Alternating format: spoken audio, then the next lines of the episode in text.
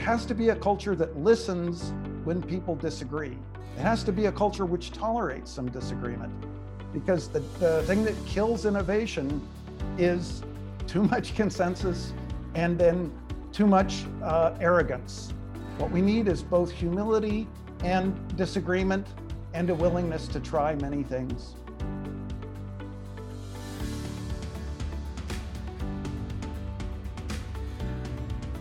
I'm super excited about about leveraging technology to help people left behind, to help traditional businesses do better.